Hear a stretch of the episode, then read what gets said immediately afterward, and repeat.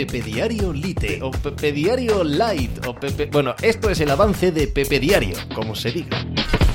Hola, ¿qué tal? Hoy estamos a martes 22 de agosto del año 2023. Vamos a asistir a un espectacular eh, experimento de prueba de resistencia de la Federación Española de Fútbol con respecto a la movida que se ha formado alrededor de los eh, bochornosos y babosos, repugnantes actos de Rubiales en la celebración del Mundial eh, eh, Femenino de Fútbol por parte de la selección española. Digo que vamos a ver y vamos a testear su resistencia porque la Federación Española de Fútbol es un ente autónomo que funciona como una organización privada pero que depende al 100% su funcionamiento de entes públicos, de actividades públicas, de, decretos, leyes y de eh, su estrechísima relación con el Estado, con los poderes del Estado y con el gobierno eh, de turno. Y el gobierno de turno, ya veremos si va a, insistir mucho o no, pero desde luego está escandalizado y horrorizado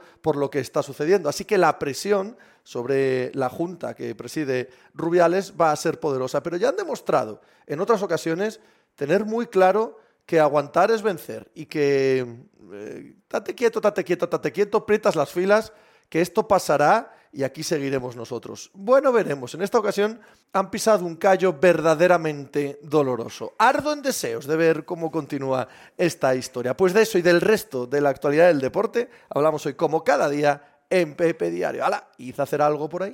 Estás escuchando Pepe Diario.